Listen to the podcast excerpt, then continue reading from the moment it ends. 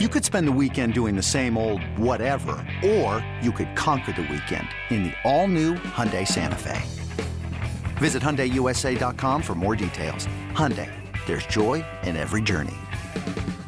With threats to our nation waiting around every corner, adaptability is more important than ever. When conditions change without notice, quick strategic thinking is crucial. And with obstacles consistently impending, determination is essential in overcoming them. It's this willingness, decisiveness, and resilience that sets Marines apart. With our fighting spirit, we don't just fight battles, we win them. Marines are the constant our nation counts on to fight the unknown. And through adaptable problem solving, we do just that. Learn more at marines.com.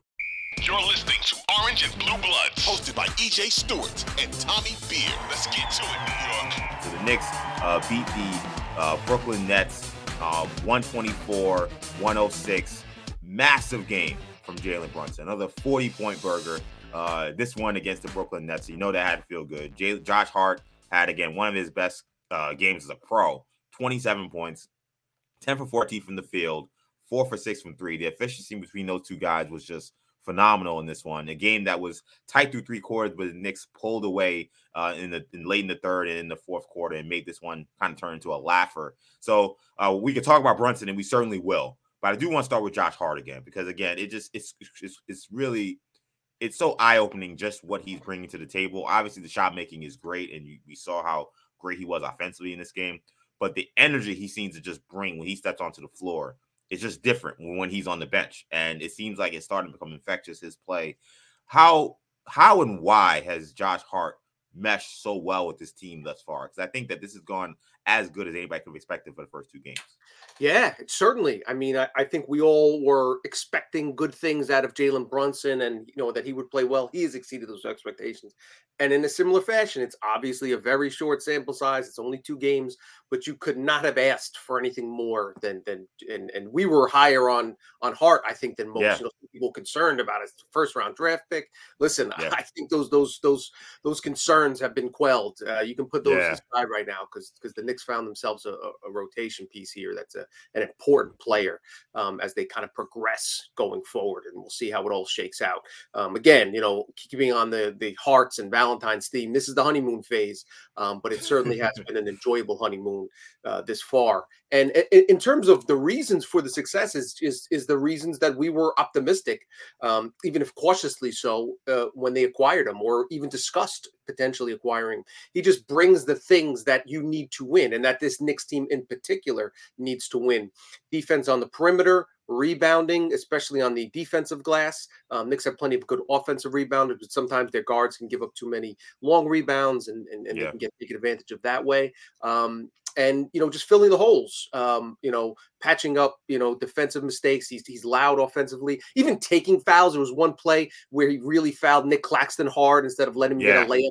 That's something we haven't seen enough. Just those smart basketball IQ decisions um, that have led to, you know, every coach that Hart has ever played for has raved about him, from Jay Wright uh, to Chauncey Billups, calling him literally the heart and soul of the team a few months ago. Um, yeah and that's kind of what we've seen from the Knicks. Really, the the three point shooting was the biggest question mark we had. Um, I look back on the numbers. Over his last 15 games with Portland, he was eight of 40 from downtown. Wow. He's six of nine for the Knicks. So um, I don't know if how how excited or sustainable that aspect is, but he's been a solid, basically league average three point shooter. Um, so you don't expect him to shoot 50 percent anywhere, anywhere close from downtown. But if he can make 37 percent, you know, 35 percent, something in that range, um, he certainly can keep defenses honest. At least he's not somebody um, unlike a Ben Simmons where you can forget about him on one oh, half of the geez. court. Um, and uh, we can talk about that as well if we yeah. want to press some Nets fans. Um, but yeah, just everything that you hoped Hart would bring to the table, he's done that and some more. Yeah, I mean, I thought that he sets the tone. To me, he always sets the tone with his physicality. So I think that when you mentioned the fouling on Nic Claxton, who we know struggles at the free throw line, uh, kind of just setting the tone for when he steps on the floor. Like Nick started this game pretty well because Brunson was just red hot again. Um, but as that second quarter kind of got out of hand, um, the Knicks got down a little bit in that second quarter. I think they kind of came back partly because Hart kind of reset the team. Um, the way he played in the third quarter, obviously in the fourth quarter, was just spectacular, and he just brings an edge. You know, I think that there, in some ways, I think that even though maybe Grimes and maybe Barrett have more talent than him, I think he's such he's such more of a veteran and he's had so much more experience and and he has a higher basketball IQ than those guys right now. That in some ways he's more effective than those guys right now. So um, when you're playing with other good players, because he's playing next to Randle, he's playing against next to uh next to Brunson, he he he thrives playing next to those guys. And then when he's playing with the backup guys, whether it be a Toppin, whether it be a Hartenstein, it seems like to me he's lifting those guys up in terms of how they're playing as well. Um, Hartenstein was plus 29 in the game last night. Uh, he made all of his field goals. He was uh, exceptional in the game as well. Immanuel Quickley in just 28 minutes, 14 points, four for eight from three. Uh, he's played well next to Josh Hart. So it, it really feels like just um, his presence on the floor. You know, we kind of forget that this is a, a pretty young team, at least the, the, the players that are playing. You know, uh, Fournier and Rose are the, you know, the oldest guys on the team. Those guys don't get any minutes. So everyone else that's playing are essentially young players. You could say maybe Randle and Brunson are maybe in their prime. But um, but any kind of veteran presence you could bring on a team like this is going to help. And I think to me, this is feeling a lot like what the Derrick Rose trade was the first year the Knicks uh, made that trade, where Knicks were playing pretty well, but it was clear they needed some like veteran seasoning, a guy who's been there before, um, and a guy who kind of just knew what it took to win.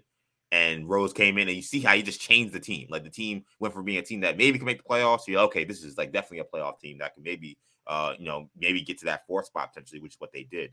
This Josh Hart trade feels like that.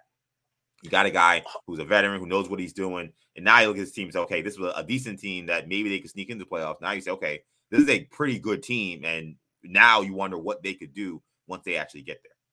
A hundred percent, and we'll have plenty of time to talk about over the next two months, and we'll talk about it next week when there aren't games, particular you know games to discuss when, when teams are off in the All Star break. But just thinking big picture, if you're one of those top four or five teams in the in the East, you do not want to play this Knicks team in the first round. Um, and no. I think that's what Tibbs wants. I think that's the identity he's tried to preach in State One, and now he has the dogs to put out there.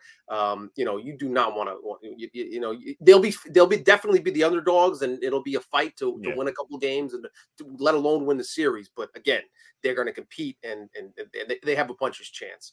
Um, uh, as far as as far as Hart goes, um, and you mentioned Hartenstein as well. Like they just those guys complement each other's game terrifically, just pair yeah. so well. We saw um, Hartenstein hit Hart with the backdoor pass for a layup, um, yeah. threw one pass a little bit low, but expect to see that a lot more. Um, Hart's a good cutter. Hartenstein's a great passer, especially from the high post. Sees the floor well, plays really well by other players with high basketball IQ, like I like Immanuel Quickley.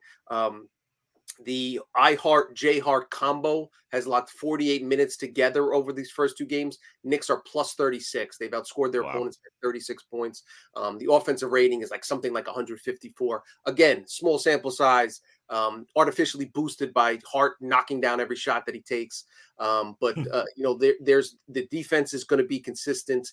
Um, you know, that's what something he's going to bring every night. IQ again, um, you know, he's kind of lost in the shuffle um, with the Villanova brothers hoopla, but he continues yeah. to do all the right things. His defensive, you know, his his mind defensively, the way he can double down, dig down on big guys in the post, and run back and and find the open shooter is just really something um, that you don't see every day. So it, makes him a very valuable contributor. Um, we know he's going to knock down three, so he's going to contribute on both ends of the floor.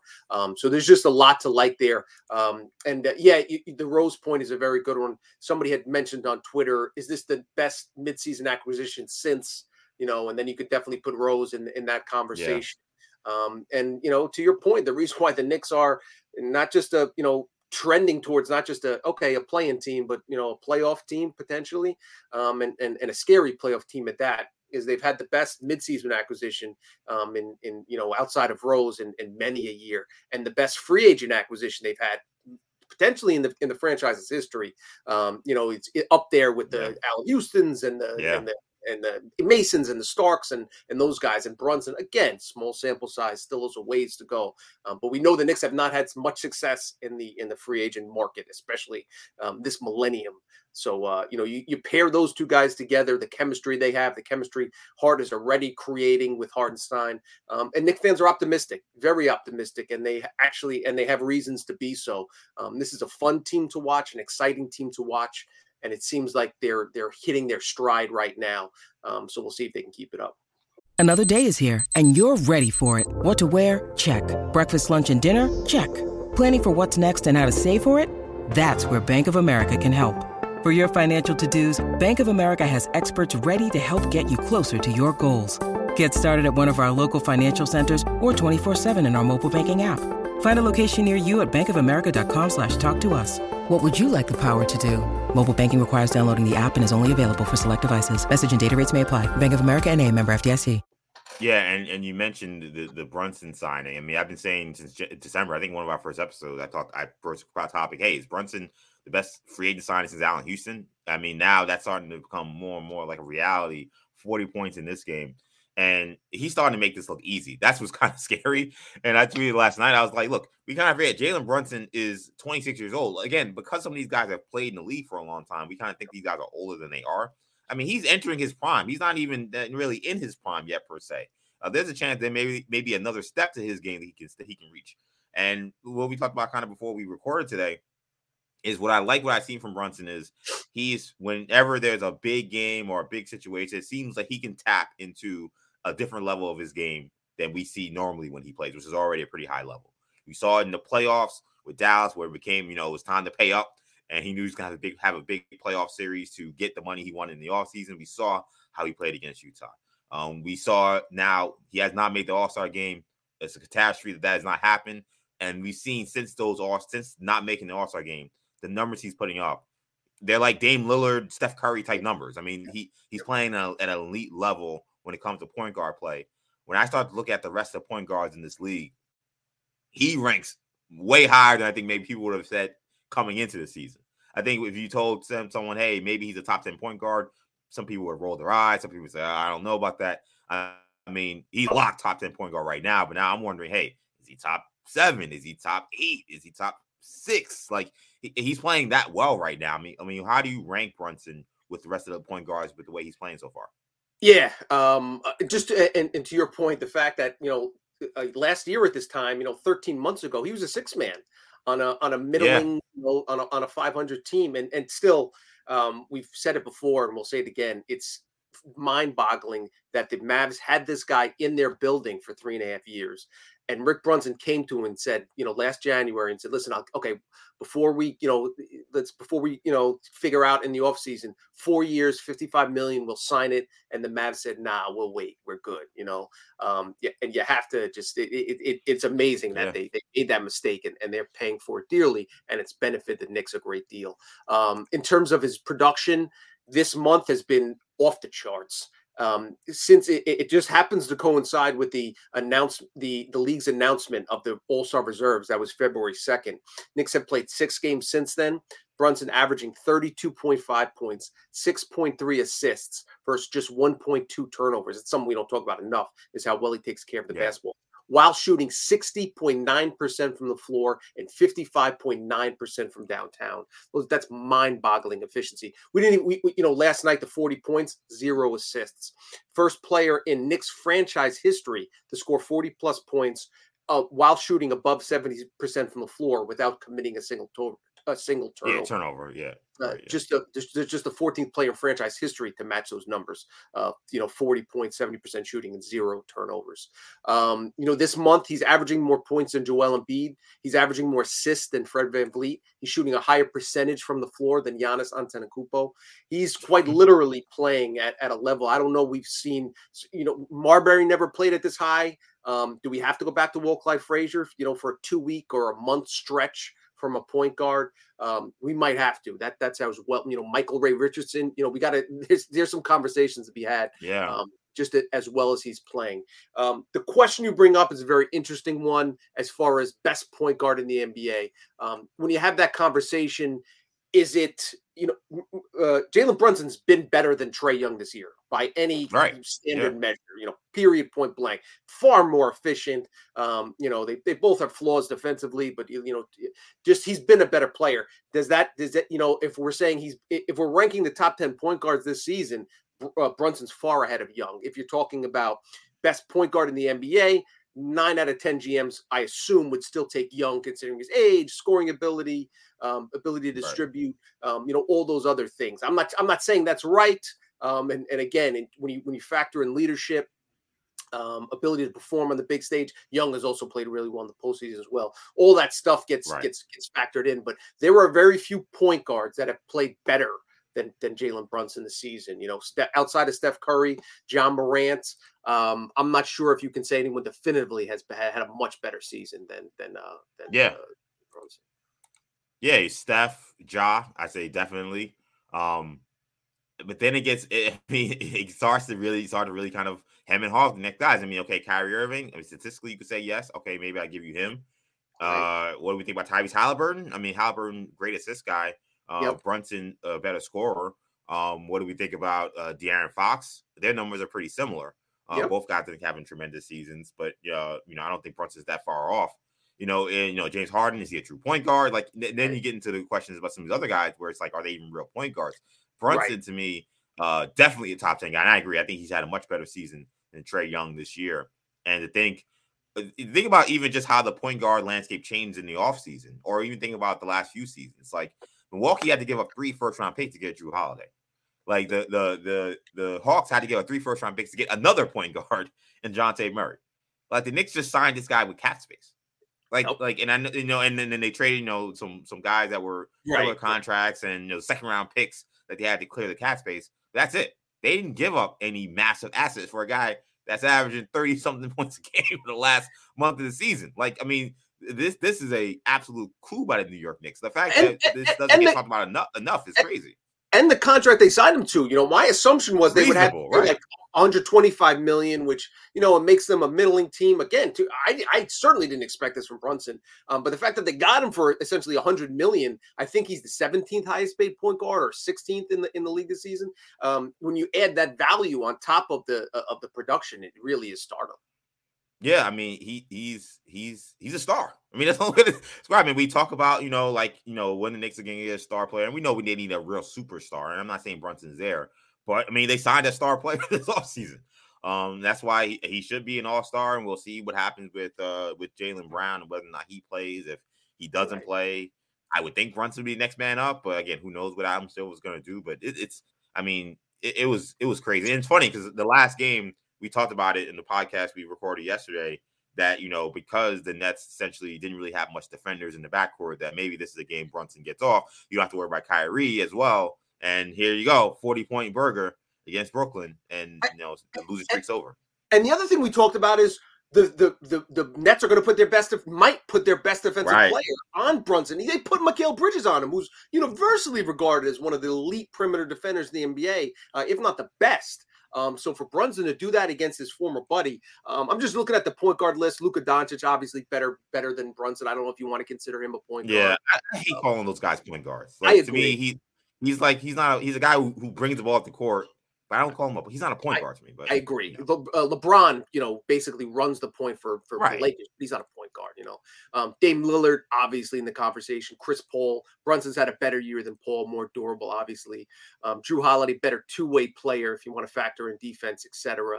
Um, Darius Garland's having a good season for the Cavs. Could could certainly make a case. Yeah, um, those are the names you're going to get in the conversation. But again, have any of those guys played definitively better than than Jalen Brunson? It's, it's, hard to argue that they right. that they clearly you know are are a step above based on production during the 2023 2022 23 NBA season. Yeah, some of these guys to me it's just their name and their stature, yes. what they've done yes. you know, previous seasons. Like we yeah. know some of those guys are superstar players, star players, but when you, you look at production, what they've done this season, there's not a lot of point guards you can say are better than Jalen Brunson. I mean, to me, like I said, if I'm ranking him, I think he's finding my he's finding a way in my top ten easily. Yep. Oh, now, look, where does he go beyond?